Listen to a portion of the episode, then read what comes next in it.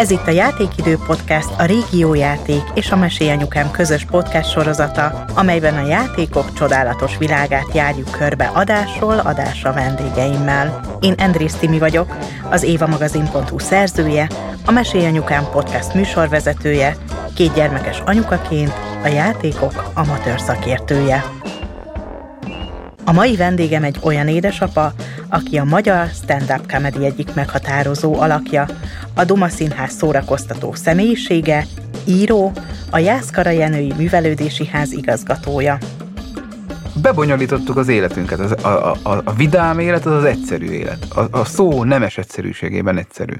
Én, én úgy beszélek, úgy élek, úgy cselekszem, mint ahogy a színpadon, és talán az volt a legjobb, hogy megtaláltam azt a melót, ahol ott, ott tényleg szó szerint, ha azt mondom, hogy önmagamat adom, ez ma már egy ilyen lejáratott valóságsó kifejezés, de, de tényleg, hogy nem, nem kell az embernek hozzányúlni magához. Meg kell találni a bohémitásának a megfelelő platformot.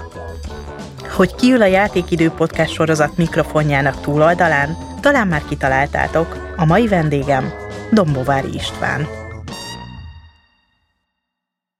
A mai adás témája nekem a játék, és a vendégem Dombovári István.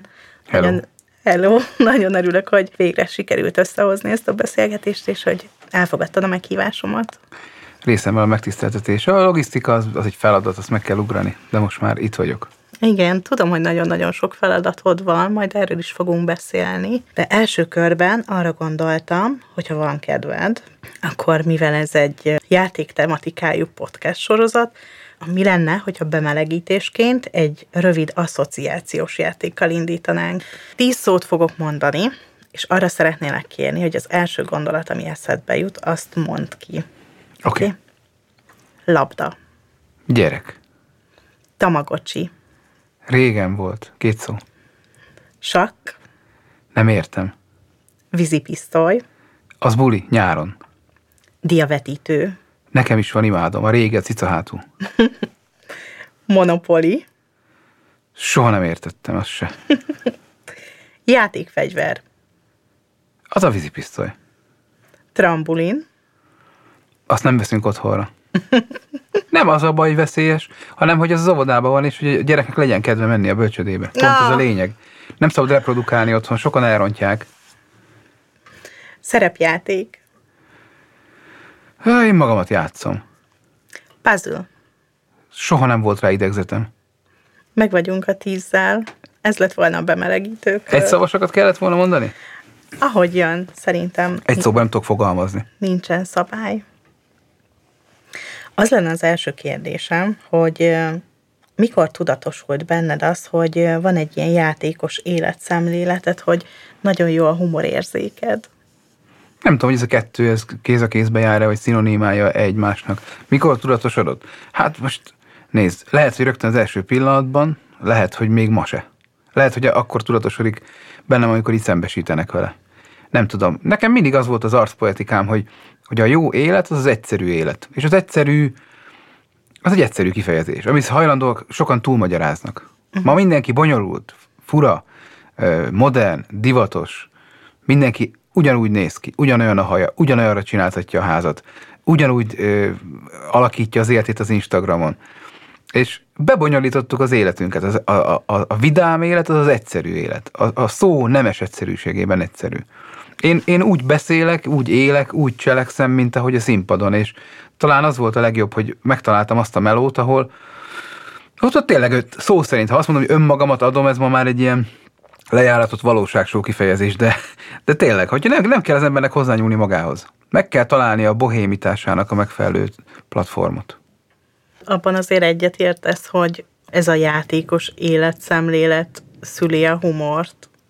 Nem tudom, mi az a játékos életszemlélet. Meg a humor is, az is egy megfoghatatlan fogalom. Nem tudom, mi szül mit. Arról van szó, hogy, hogy van egy életünk, ami így is úgy is van, és a hozzáállásunk teszi olyanná, amilyen lesz.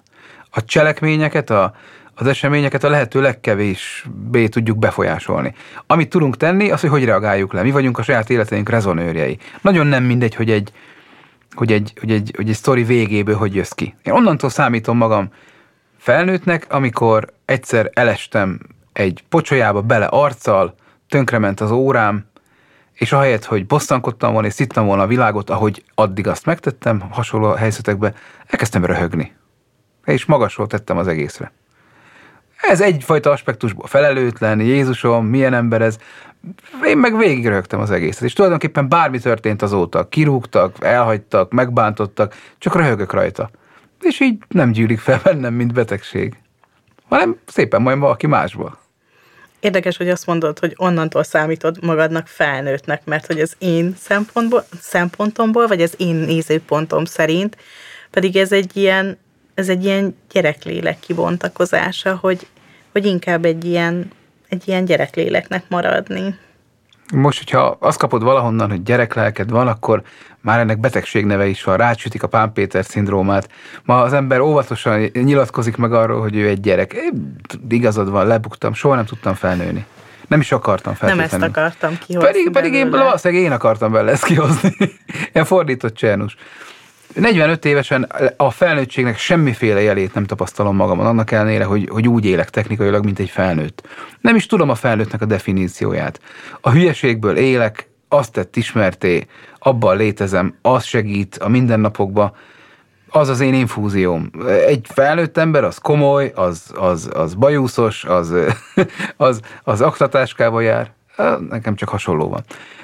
Próbáltam magamra erőltetni a felnőttségnek bármiféle attribútumát, de így lehaigáltam magamról, tehát az immunrendszer kidobálta őket. Uh-huh. Pedig olvastam egy interjút. Amiben? Amiben azt nyilatkozták rólad. Mások?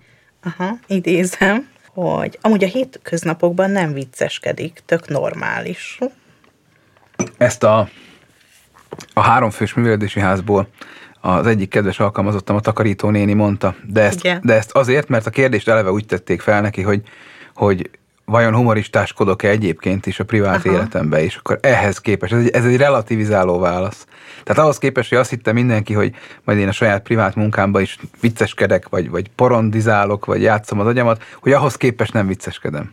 Uh-huh. De a mi hétköznapjaink is ezt még az elején kérdezték egyébként, amikor mint vezető átvettem a művelési házat, és azóta már belazítottam őket egy kicsit. A kollégákat? Igen, vagy igen, a igen. sajtót? A munkatársaimat. Munkatársaimat belazítottam, mert ők még egy ilyen hagyományosabb modellben dolgoztak. Az elődöm ő még jobban követte a, a formaságokat. Én meg már nem. Uh-huh. És ha ma megkérdeznék, teljesen máshogy nyilatkozna a hallgatók nem biztos, hogy tudják, hogy miről beszélünk. Ugye te Jászkara Jenőn élsz, és ott a művelődési háznak, művelődési központnak? Hát nem, ház inkább, háznak, ház és könyvtár. Az igazgatója lettél. Igen. Egy, ez egy háromfős intézmény. Én vagyok a főnök, van egy könyvtárosunk, rendezvényesünk, Vivian, és ö, ö, takarító nénink pedig Ancika. Őket kaptam, örököltem, de, de én is ragaszkodom hozzájuk. Egész egyszerűen az elődöm nyugdíjba ment, és amikor én hazaköltöztem ezzel, semmiféle összefüggésbe jött egy ilyen lehetőség. Mm. És világ életemben, pontosabban 18 éve írtam alá az első szerződésemet. Az egy emberöltő lassan. Amióta ebbe a világban élek, ebbe a színházi, uh-huh. Tuma színház, tévé, film, sajtó, amit el tudsz képzelni. És amikor átjutottam a zeniten, a csúcsponton, amikor már úgy kezdtem úgy kellemetlenebbül érezni ezt az egészet, hogy felismernek, vagy ilyesmi? A, annak a, a, a rossz hozadékait, meg hát mindennek van egy termékciklusa, tehát semmi se tart örökké. Aki azt mondja, hogy igen, az hazudik. Volt egy ilyen kattanásom, hogy szerettem volna visszatalálni a régi civil életemhez. Hát én, én azért jártam ki külföldre, mert olyan volt, mintha időutazás lett volna. Tehát akárhova megyek, ott, ott ugyanúgy elfordulnak tőlem, mint régen. A közönség szeretete, a felismerés, az a sok jó dolog, ami az elején menő volt, az, nem, ezt nem lehet szebben fogalmazni, és nem is fogok jól kijönni belőle, de egy idő után egy nyomasztó teherré válik, amikor eszel valahol, és bámulnak bele a szádba. Amikor mész valakivel, vagy fogod a gyerekedet, és, és már élesítik a telefont, ez egy idő után zavaró. És, és ezt nem tudod szépen kommunikálni, erre nincsen megfelelő protokoll. Ha bárkivel nem akarsz egy közös képet most azonnal, nem hajintod el a gyerekedet, nem dobod el a kaját a közös képért, akkor tulajdonképpen te egy, egy, egy köcsög vagy, egy, egy nagyképű fővárosi színművész. Se fővárosi nem vagyok, se színművész, talán nagy képviselő. Viszont a lényeg az, hogy az volt a kattanásom, hogy szerettem volna visszatalálni a régi civil életemhez, amiből persze előtte ki akartam szabadulni. Hát az ember így működik. És ez tálcán nyújtotta nekem a Jóisten ezt a lehetőséget, hogy, hogy lesz egy világi civil állásom. És a dolog pikantériája az, hogy a pályázatot jóvá kellett hagynia központilag a Nemzeti Művelési Intézetnek, mert ilyen is van, és ragaszkodtak ahhoz, hogy legyen szakirányú végzettség. És előkerült a, a dinoszaurusz csontok alól, a pókhál alól, a fiókomból a művelődés szervező diplomám, ami tulajdonképpen ahogy megkaptam postán, ment is be a fiókba. Mert akkor már más volt az életem, és, és lett neki haszna. De most pont azon gondolkodtam mai nap, hogy, hogy ha van előre eleve elrendelés, ha van predestináció, akkor Nekem a B-szervel is jó lett volna. Ha nincs az egész baromság, akkor, akkor meg a műszer diplomámmal csinálnám ugyanazt, amit most nappal. Csak van egy esti életem is. Nappal Clark Kent, este Superman.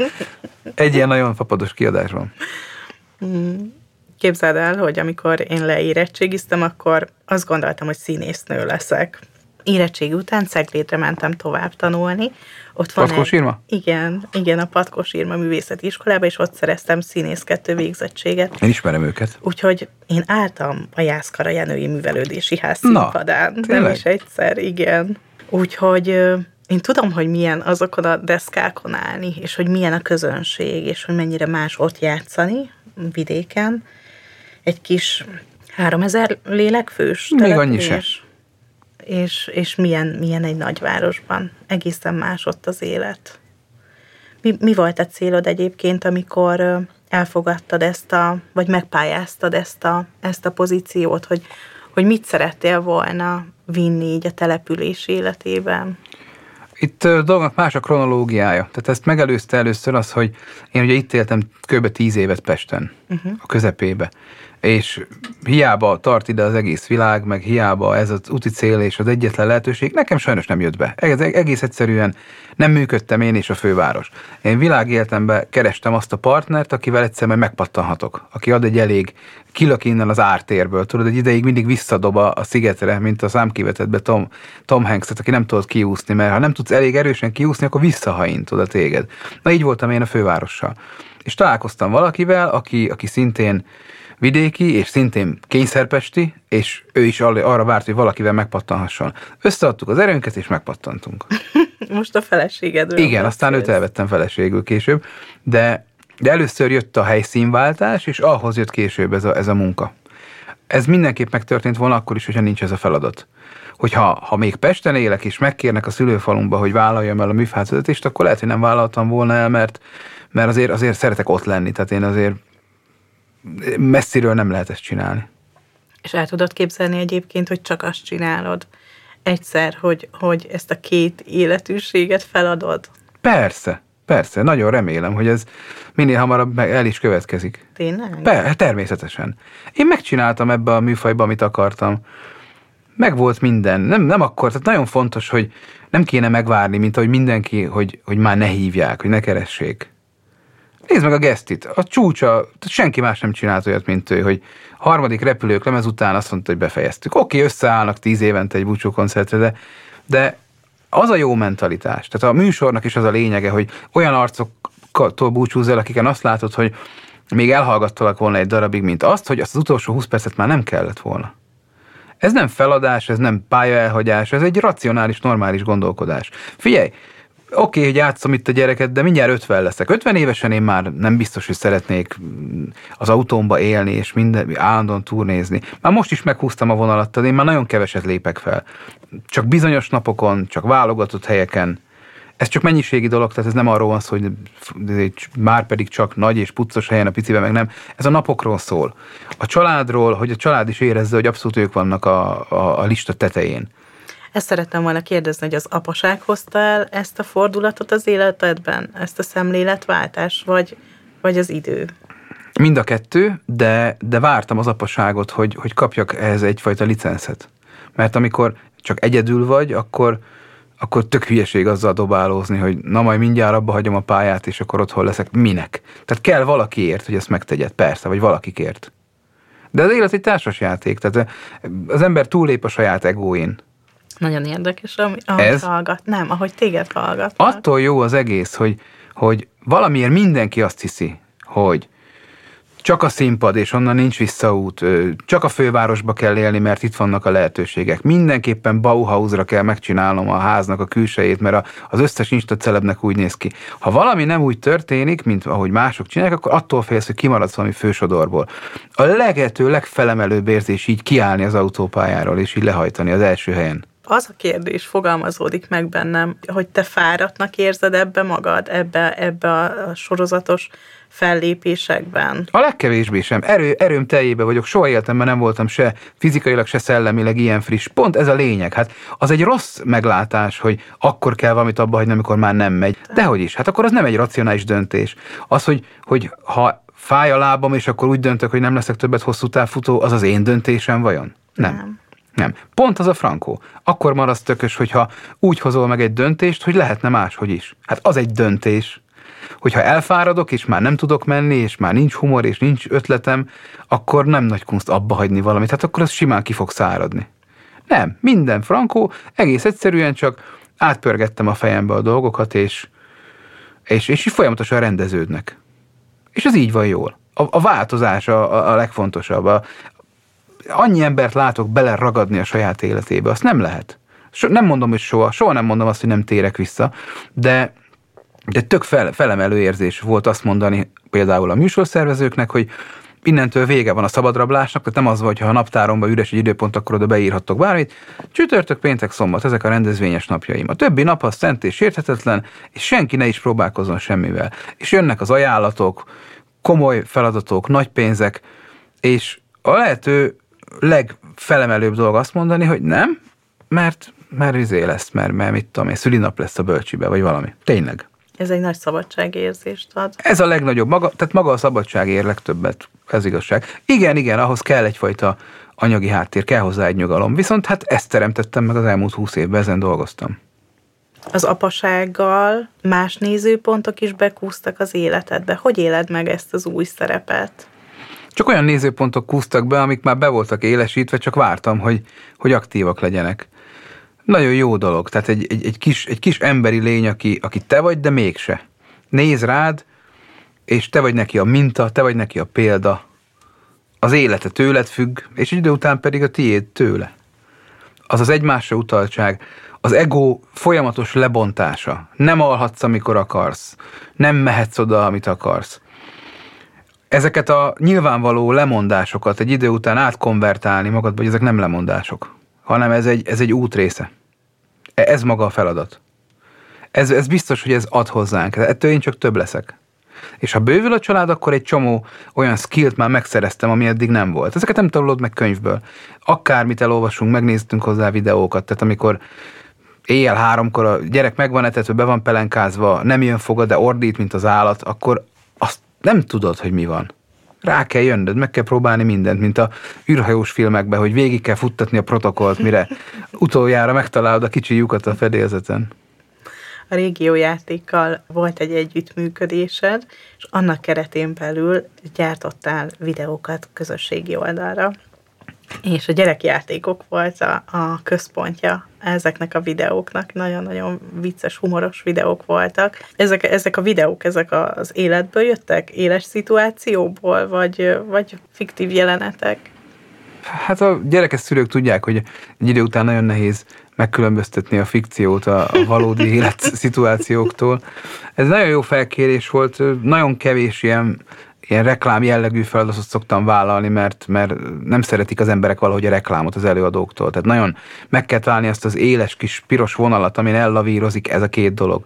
És, és jellemzően akik kérnek, azok mindig megmondják, mi legyen, hogy legyen, én pont emiatt nem szeretem. Jellemzően mindig világéletemben autonóm voltam a színpadon is. És a régiójáték pedig teljes szabad kezet adott. Azt mondták csak, hogy mondjam el, mi lesz a téma. És minden tetszett nekik elsőre. Nekem meg ezt tetszett, a kedvencem az, amikor, amikor az elfoglalt apukát alakítom, és a saját csörgő telefonom helyett véletlenül a gyerek baba telefonját veszem fel, ahol imitálok egy jövőbeni beszélgetést majd a gyerekemmel. Mindegyiket nagyon szerették. Nekem pedig külön poén volt, hogy, hogy, hogy játszhattam, én is, kaptam játékokat, és felnőtt korban is jó játszani. A gyereknek kaptunk ajándékokat, amik a forgatáshoz kellettek kellékeket, és én magamnak pedig egy nagy távirányítós autót rendeltem a régiójátéktól, és én játszok vele egyelőre. Ez régi nagy álom volt. Így egy kicsit az ember újra gyerek tud lenni, de nem léptem ki teljesen a saját szerepkörömből se. Meg ez volt az első feladatom, bármilyen minőségben apaként, így kifelé.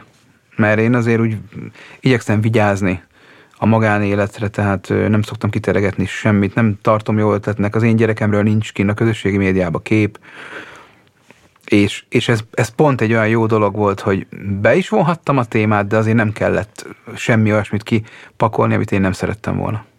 Említetted ezt a távirányítós autót. Egyébként melyik a kedvenc játékod? Van, van kedvenc játékod, mondjuk társas játék? Van, de ki bontottuk még őket sajnos. Azt még kicsit várni kell. Kettem, nagyon kevés társas játék, amit kettel lehet játszani. Szerettem régen. Hát utoljára vele játszottam, szerintem az a gazdálkodj okosan volt. Gyerekkori kedvenc játék? A gazdálkodj okosan? Szerettük szerettük. Lakásra kellett gyűjteni benne. Hát ez az, hogy is mondjam, ez a, ez a kommunista monopoli volt. Kevéssé csillogó épületekkel, és nem szállodát lehetett venni, hanem tanácsi lakás. De azért, azért, azért jó volt, ez a milyen volt. Warburgra gyűjtöttünk, ilyenek. Felkészített játékosan az életre. Persze akkor még nem tudtuk, hogy sokkal nagyobb szívás. És már jó sok szerepedet végigvettük itt a beszélgetés során. És ez még csak a jéghegy csúcsa. Beszéljünk egy kicsit az írói szerepedről. Mert hogy tegnap láttam, hogy nyomdába került az ötödik könyved. Igen. Ez nagy, nagy, nagy dolog mindig, ez olyan, mint a gyerekszületés. Az összes mm. könyvem indításánál, gépindításnak hívják a nyomdászok, ez a szakkifejezése annak, amikor elkezdik a nyomtatást, hogy gépindulás pontosabban. És akkor az összes könyvemnél ott voltam mindig a, a kiadó, mindig ugyanannál a kiadónál vagyok, hűséges típus vagyok, és az ő, az ő grafikus koordinátoruk, az, az az ember, aki a executive, aki levezényi az egészet, Wunderlich Petinek hívják egyébként, megérdemli, hogy a neve elhangozzon. Ő az, aki szól nekem, hogy melyik nyomda, hova kell menni, mikor, és akkor együtt szimbolikusan levéglegeljük a borítót, ami a színbeállításokat jelenti, meg ilyesmi. És akkor én megnyomom a gombot, mint egy szalagátvágás, és indul a sorozatgyártás. Ez ötödik könyvem már nem is gondoltam, hogy, hogy ez meg fog születni, mert itt viszont a, a, a könyvnél mindig úgy vagyok, hogy ez az, az utolsó. Ez mm. utolsó lesz, és ezt most fene tudja miért, egy régi ötlet, mindig, mindig ötletek vannak, csak egy-egy mondat. A filmesek ezt logline-nak hívják, amikor csak egy, egy három mondatnyi sztori van a fejedbe, és akkor abból nő ki valahogy valami. Ezeket éjszakánként írtam. Egy csomószor a feleségem, ő, hogy is mondjam, ő korábban tud kelni, sokkal könnyebben, mint én, mert ugye az én életemben én inkább ilyen éjszakai ember voltam, így a munkámat illetően. És Bagoly típus. Ugye sajnos igen, mindig megjövök valahonnan éjjel, vagy hát inkább most már csak megjöttem. Ezért én vállaltam be az éjszakákat általában gyerekkel. Amikor tápszerezni kellett azzal, amikor csak vigyázni rá, altatni azzal, és, és volt egy kis, egy kis mellékidőm, és tulajdonképpen éjszakánként megírtam ezt a könyvet. Két etetés között. Két etetés, két bölcsőde, két hónap, két, két bármi között mindig volt egy kis, egy kis idő, és akkor ezt, ezt, ezt sikerült megcsinálni. Ez egy, ez most egy teljesen újfajta műfaj, ilyet még nem csináltam, ez egy romantikus akciókomédia, egy teljesen más típusú könyv, mint az eddigiek, mert az elmúlt években forgatókönyveken dolgoztunk tévésorozatokhoz, és egy másfajta szemléletmódot hozott. Más, jóval vizuálisabb típusú valami. Ja, és a legnépszerűbb könyvemet, a Félkövért, ami meg a, az ilyen önéletrajzi ihletésű, de, de azt nagyon szerették, ez egy öt évvel ezelőtti könyvem, azt pedig megcsináltam otthon hangos könyv verzióba. És YouTube csatornámon már, már több mint negyedmillióan meghallgatták, ami komoly vállalkozás, majdnem négy óra. Azt is mire felvettem, az is egy hónap volt. Azt is éjszakánként? Azt is. Éjszakánként, ha a baba figyelő megszólalt, akkor azt a részt kivágtam belőle. De mesélj erről az új könyvről, kérlek, a történetről, hogy hogy, meg hogy hogy született, hogy bontakozott ki az a három mondat a fejedben. Szabad spoilerezni? Persze, hogy ne. Maga, maga a sztori a lényeg, nem is a, nem is a, a poén. Uh-huh. Egy, egy romantikus történet, ahol a fiú és a lány megfogadják, hogy mindig együtt maradnak, és mindig hűségesek lesznek, de játékból kiválasztanak egy-egy elérhetetlen világsztárt, akivel egy-egy éjszakát eltölthetnek a másik beleegyezésével, ha úgy adódik. Úgy sem fog úgy adódni, mert tényleg nem. És évekkel később összeházasodnak, lanyhul a kapcsolat, balhé van, szétmennek, és a férfi, amikor megkezdené a független életét, már, már, már mentesülve a feleségétől és a rossz házasságától, meghallja a rádióba, hogy a felesége rádiós betelefonálós játékon éppen azzal a sztárral nyer egy, egy személyes találkozás koncert után itt, itt Magyarországon, akivel megbeszélték, hogy minden gond nélkül azzal együtt lehet. Bekattam benne a fér, férfiúi hiújságának a legutolsó fokozata, és összeszedi a kretén csapatát, és megpróbálják minden létező módon megakadályozni, hogy ez összejöjjön. Itt sokan felismerhetik a, a valódi sztár üldözős útvonalat, mert elmennek a Kempinskibe, megnézik a Four Seasons-be, kiadják magukat, masszörnek, mindegy megpróbálnak a sztár közelébe jutni, megfúrni a koncertet, megkeresni a biztosíték táblát, hogy ne, ne legyen zene. És a könyv jelentős része az egy éjszakának a történet egy real time-ban. Tehát ha valaki elkezdi olvasni, akkor, akkor pont mire hajnalodik, akkor lesz vége. Ó, ez nagyon jól hangzik. A címe csak azért félkemény, mert itt sokan mindenféle szexuális asszociációra gondolnak, és a hát borítóval ezzel rá is segítettünk, de nem ez az igazi lényege. Szó sincs ilyesmiről. Ez egy jó, jó hivatkozási alap lesz, mert így indulnak az interjúk már vele kapcsolatban, rákérdeznek, de valójában itt a, itt a, itt a, a fiúról van szó, aki használhatnék más szinonimát is, hogy álvagány, vagy csak játsza magát. Tehát ő, ő a félkemény, a főszereplő, aki csak próbálja elhitetni magáról, hogy az. Persze rengeteg áthallása van ennek, és pont ettől jó az a cím. Ah, igen, ezt akartam mondani, hogy nem nagyon kell így képzelődni, mert hogy azért az olvasó kezébe egy olyan borítóképet adtatok, ami hát nem azt mondom, hogy polgárpukkasztó, de azért erősen erotikus. Aki egy lankat kaktusztól és egy piros köremcipőtől kipukkad, az, az, az, az már nem az én kategóriám. Tehát a, neki, neki egy komolyabb csoporttal kell ezt megbeszélnie. Viszont, hogyha néhány oldalt az ember elolvas a könyvből, akkor rájön, hogy nem ilyesmi típusú. De, de az tény, hogy, hogy sikerült a figyelmet felkelteni vele, mert ez a könyv az első könyv, ami felkerült az előrendelési országos sikerlistára, még soha egyik se. Ez viszont rajta van az elejétől, stabilan. Igen, igen, láttam, és gratulálok. Köszönöm, hozzá. ennek nagyon örülök. Ez, egy, ez volt még egy ilyen, mindig fejlődni kell egy kicsit. Csak annyi volt a, a vágyam még, hogy legyen rajta a listán valami kis írományom, és az az első, ami fölmászott. Meg kellett hozzáírni ötöt. Azt mondod, hogy mindig azt gondolod, hogy nem lesz több könyv, hogy azért ilyen mondatok csak fel vannak írva a jegyzettömbe, amiből még lehet építkezni. Most egyelőre kiürült, és ennek nagyon örülök, mert, mert mindig ez a baj, hogy sosincs valaminek vége. Tehát, a, hogyha mindenki megijed attól, a menedzserem is majd, hogyha meghallja ezt a, az interjút, akkor mindig azt mondja, hogy ne mondd azt, hogy befejezed, ne mondd, hogy vége. Azt nem érti meg senki, hogy én úgy tudok teljes egészet alkotni, hogy ha azt mondom, hogy ha ezt itt ma befejezem, akkor ennek vége. Így tudom kimeríteni a keretet. Ezért nem vállalok egy nap több fellépést. Amikor csináltam többet egy nap, akkor éreztem, mondjuk volt három fellépésem egy nap, vagy tudom, csak kettő. Uh-huh ha kettő volt, akkor én az elsőt úgy csináltam, hogy nem adhatom ki az egész lelkemet itt, mert még két óra múlva el kell mennem vele máshova. Úgy érzem, hogy csak százszázalékosan lehet valamit csinálni. És hogyha ha azzal jövök most még, hogy igen, ez a könyv most elkészült, de én még tervezek jövőre egy harmadikat, vagy egy nyolcadikat, Aha. akkor úgy érezném, hogy a fókuszomat nem, nem adom ide teljesen bele. Az önálló estel is mindig az volt, a színpadi önálló estemmel, hogy ahogy, el, ahogy vége lett a, a, az aktuálisnak, mindig kész volt az új. Mindig. És akkor egy pici szünettel már folytatódott is. Ez, ez megy már majdnem tíz éve. És most volt először, hogy, hogy nem. Lement, és nem volt kész új, nem is volt ötlet, nem is volt terv, és kiírtam a saját kis Facebook oldalamra, hogy most egy, most egy időre szünet van, és lehozta minden újság, hogy visszavonulok végleg. Azért mondom, hogy erről viszont nem én tehetek, tehát, tehát tanuljon meg mindenki olvasni. És mostanára kellett egy év pihenő, és most a hatodik önálló estem majd tavasszal elkészül. Tavaszra, akkor lesz a premierje. Akkor van mit várni a közönségnek? Remélem várják. Hát biztos. Ezek, ez most már nyilván lassabban halad. Nem, ettől nem lesz rosszabb, sőt. Így is egy év kellett, mire összeraktam egyet mindig. Nem tudom, kinek mi a tempója. Mások, másokét nem ismerem, de az önálló est a humoristának az olyan, mint a zenésznek az album. Tehát azért az idő az, az hiába csak arról van szó, hogy csak duma, és egy mondjuk egy zenéhez képest, ahol 45 csatornát összekevernek, és a masteringnél mindennek jó kell szólni, az még egy újabb év. Nem, itt is mindennek meg kell lennie, pontosan. Hogy, hogy jó legyen, hogy, hogy megbízhatóan működjön.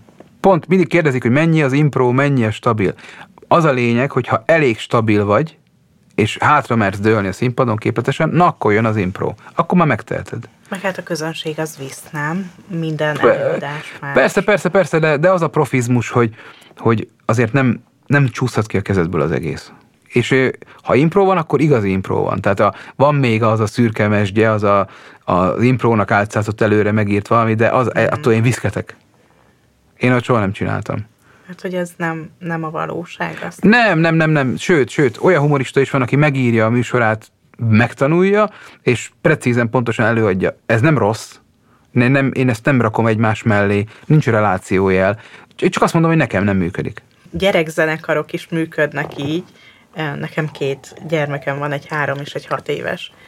És számomra akkora csalódás volt, amikor így a gyerekeim rákattantak egy zenekarra, és akkor elkezdtünk járni kb. Hét, hétvégente egy, elkezdtük őket üldözni, ide-oda mentünk, egyik kerületből a másikra, vidékre is mentünk.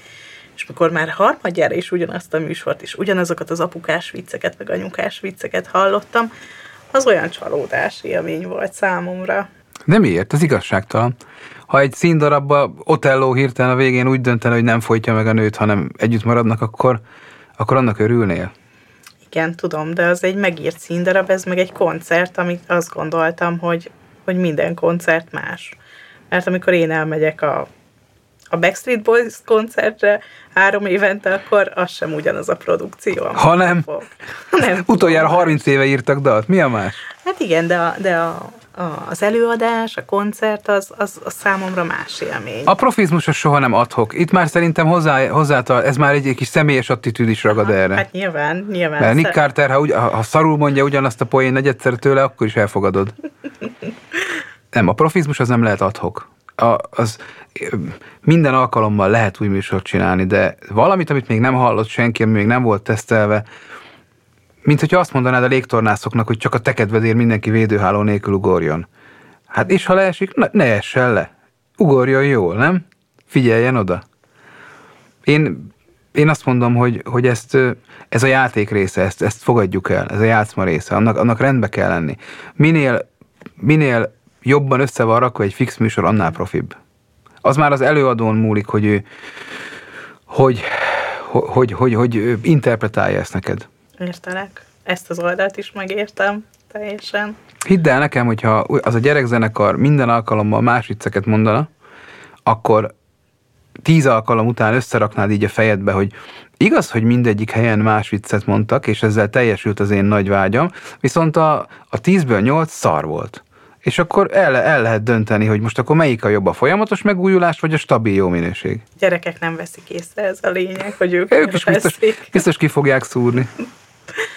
Egyébként nem tudtam róla, de amikor készültem az interjúra, akkor láttam, hogy te rádiós műsorvezető is voltál. Hú, az nagyon régen volt. De volt? Több mint tíz éve lehetett az... Hát valahogy úgy. Igen, ott a Szolnoki Rádióban egyik haverom volt a reggeli műsorvezető, és akkor csináltunk hetente egyszer ilyen magazin műsort, ilyen vicceset, de, de azért komolynak nem mondanám. Az már, az már sokkal érdekesebb volt, amikor újraindult a Retro Rádióban a Bocskor műsor, akkor a, a Gábor engem hívott társnak maga mellé. És öt évvel előtte még lehet, hogy a, ahogy szokták mondani, a fenekemet verdestem volna a földhez örömembe, de amikor elmondta, hogy, hogy ötkor kell kelni minden nap, azt mondtam, nagyon, nagyon kedves vagy, de ezt a lehetőséget átpasszolom valaki másnak, és nagyon jól tettem, mert az én kitűnő lovászlaci barátom kapta meg, aki, aki sokkal jobb ebbe a szerepbe, plusz neki ez a szakmája. Ja, ráadásul Budán lakik, tehát neki nincs messze. És a tévés műsorvezetés, Az egy érdekes kirándulás volt. 15-ben az RTL-en, amikor a Got Talentet vezettük a Sebestyén Balázsral, akkor az ez egy nagy, nagy, nagy ugrás volt, egy nagy kamikáze ugrás. Fogalma, és ott az inspirált, hogy fogalmam sem volt, hogy honnan gondolták ezek az emberek, hogy ez nekem való. Esélytelenek nyugalmával azért mentem el egy castingra, én nem járok castingokra, uh-huh. gyűlölöm a húspiacot, amikor megcsinálod jól a melót, és akkor valami ö, első körbe kiesett valóságshow szereplőt vesznek fel helyetted. Az, az nagyon sokat rombol az egódon, a megítéléseden, meg a kedveden. És elmentem oda, mert ott volt dolgom egyébként, pont egy paródiát csináltunk, és valamiért kiválasztottak engem. És, és akkor megcsináltuk ezt a Got Talentet, amiből csak egyetlen egy volt. Ez inkább technikai segítség volt, mert Kipróbáltam magam egy más területen, akkor még többen néztek tévét, ez majdnem két millióan nézték hát hétvégente az élőműsorokat. Megtanultam tévéműsort vezetni, füles vezérelten, élőben nem rontani, egymásra rezonálni. Hát amit el tudtam sajátítani ott az alatt a fél év alatt, az nem, nem, nem volt akkora idő. De a népszerűségemen óriásit lendített. Még a Netflix meg az ilyen streames világ előtt, akkor az embereknek a tévé még nagyobb szó volt, és még pont jókor tévéztem. Pont frankó volt. Abból kinőtt utána még egy pár kisebb feladat, és a legutolsó műsorvezetésem az hát most már négy éve volt, egy pici csatornán, épp a Lovász műsora volt ez, a, a tesztbeszéd, egy ilyen interaktív beszélgető műsor. Én voltam műsorvezető, és volt négy vendégem. Hát egy játékvezetés. Igen, voltam. igen, igen, de azért több volt abban, mint egy sima játék, igen. mert az inkább egy komoly beszélgetős igen. műsor volt, ügyesen álcázva játéknak. Igen és ott azért, azért komoly arcok jöttek el, ott Udvaros Dorottya, Gávölgyi János, akik, akik soha nem mennének el ilyen bulvár jellegű műsorba. A Laci kedvéért, meg lehet, hogy az én kedvemért is sokan eljöttek, de ott volt mindenki, a Geszti, a Sebestyén, a Bocskor, mi, még a Puzsér is, mindenki eljött, aki, pedig az egy kicsi csatorna volt, egy kicsi műsor. Na, az volt az egyik legkedvesebb műsorom, és biztos vagyok benne, hogy azért kaphattam meg ezt a műsort, mert annak idején csináltam a, az RTL-en a nagyot. Aztán ez, ez a nagy műsorvezetési dolog, ez, ez el is lobbant tulajdonképpen. Voltam még egy-két, egy-két castingon, és amikor nem kaptam meg, az nem esett jól, meg kinek esne az jól. Jön a vesztesek gőge, tudod, miért ezt kapta, mivel jobb. Az utolsó casting, amikor voltam, egy, ott is egy nagy műsor lett volna, komoly csatornánál. Ott egész egyszerűen azért nem kaptam meg a feladatot, azt mondták, hogy mert a másiknak, aki megkapta, nem azt mondták, hogy jobb, vagy ügyesebb, vagy jobb volt, vagy a referencia jobbak, több feliratkozója van a Youtube-on, és több like-ja van a Facebookon. És itt engedtem el ezt a dolgot én, hogy, hogy lehetek rosszabb, meg bénább, meg gyengébb valakinél, de számháborúban nem tudok részt venni. Azt, azt én már nem szeretném. És itt engedtem el ezt a fajta világot. Hát, és ez, ez nem csak YouTube, hanem tényleg a közösségi Minden. oldalakon. Most már nagyon sok mindent ez, ez irányít sajnos. Oké, okay, csak nem kötelező részt venni a játékba. Ennyi. És én nem is veszek benne részt. Csinálgatom, odafigyelek, rajta tartom a, a változás ütőerén az ujjamat, de, de megalkudni nem vagyok hajlandó. Nekem van egy stabil vonalam, én azt képviselem, és az eddig jól működött, én attól erre a kis időre már nem fogok eltérni. Azért ez is egy szép kirándulás volt a műsorvezetés, meg a tévé. Nagyon-nagyon örülök és büszke vagyok rá, és megtisztelő, hogy a két nagy kereskedelmi csatorna a mai napig is minden készülő nagyobb produkciójába hív, nem versenyzőnek, vagy, vagy izének, tudod, valakit, kizavarnak a, a dzsungelbe szart enni időre, hanem, hanem mindig valami komolyabb feladat, és akkor azokat lehet mérlegelni. Mostanában nem volt olyan, ami így passzolt volna, de, de jól esik, tehát nem, nem játszom az agyamat, jól esik, hogy gondolnak rám. Kicsit most már szűkül a mérce, tehát hogyha annyira utálom ezt a szót, hogy válogatok. Tehát azt keresem, nem azt, nem, tehát arra a buszra szeretnék felszállni, amelyik oda tartóva menni akarok, nem arra, amelyik jön. Nagyon önazonos vagy. Nem tudom, ez mit jelent. Csak egyszerűen csak egyszer azt, azt eszem meg, amit szeretek. Ha ez, ha ez valami extra vagy bónusz, nekem ez teljesen magától értetődő dolog. Szeretem, hogyha egy műsor keretes szerkezetű. Hú, mi lesz a keret alja? játékkal kezdtük, és egy igaz-hamis játékkal, hogyha van kedved, Persze. akkor befejezhetnénk. Idézeteket fogok felolvasni, és kérlek igazzal vagy hamissal felej az szerint, hogy a saját életedre hogyan tudod ráhúzni. Hogyha szeretnéd kiegészíteni, akkor mondhatsz többet is. Aha. Nem csak igaz és hamis válasz Ja, jó, lehet, jó, az jó, jó, az segít. Első. Nincs olyan vesztes, aki ne csinált volna valamit jól. Hát ez igaz. Ez igaz, mert ez nem fehér vagy fekete. Az életben a játék az egyetlen dolog, ami komoly. Akkor ez hamis. Nagyon sok, ez, nagyon sok komoly dolog van még a játékon kívül. Ez egy jól hangzó, jól hangzó idézet. Az élet egy szerencsekerék, és rajtad áll, hogy hogyan forgatod. Ez hamis, mert ez olyan, mintha megint az eleve elrendelés miatt tulajdonképpen nekem csak kívülről kéne szemlélni az egészet. Nem, tevőlegesen része vagy az életednek. Az élet is olyan, mint a sakk. Bizonyos lépéseket azért teszünk meg, hogy nyerjünk, másokat pusztán azért, mert így kívánja a játék menete, és emiatt kikapunk. Igaz, igaz. De soha nem tudod, hogy Ha nem jól játszod a játékot, mikor üt le egy paraszt? az utolsó idézet, az pedig úgy szól, hogy az élet egy játék, amit játszani kell, van, hogy nyersz, de veszíteni is tudni kell. Hamis, nem kell játszani, de jó, hogy lehet. És veszíteni tudni kell? Attól tartok, igen, de, de aki, aki megpróbálja elhitetni velünk, hogy, hogy veszíteni ugyanolyan érzés is fel lehet dolgozni, meg ezek a, ezek a lózungok, hogy nem a győzelem a fontos, hanem a részvétel, az még nem vesztett eleget. Hát nagyon rossz veszíteni. Azt kell feldolgozni csak, hogy, hogy miután veszítettél, vagy akár többször, hogy újra ringbe tudjál szállni, és ne könyveld el magad egy örökös vesztesnek. Nagyon-nagyon szépen köszönöm, hogy itt voltál, és köszönöm az őszintességedet. Nagyon sok válaszod és gondolatod meglepett. Én is köszönöm a lehetőséget. A hallgatókkal egy hónap múlva újra találkozunk. Addig is mindenkinek nagyon sok közös játékidőt kívánok. Sziasztok! Várj még egy kicsit! Ha tetszett ez az epizód, ne felejtsd el értékelni, lájkolni, csillagozni. Ha pedig úgy gondolod, hogy másoknak is hasznos, értékes, szórakoztató lehet ez a csatorna, oszd meg a közösségi oldalaidon, hogy könnyedén ránk találjanak. Ha pedig hozzászólnál a témához, megteheted az info.évamagazin.hu e-mail címen, vagy csatlakozz a Mesélj Anyukám zárt Facebook csoporthoz, ahol folytathatjuk beszélgetést, véleményt, információt cserélhetünk. A műsor a Béton partnere.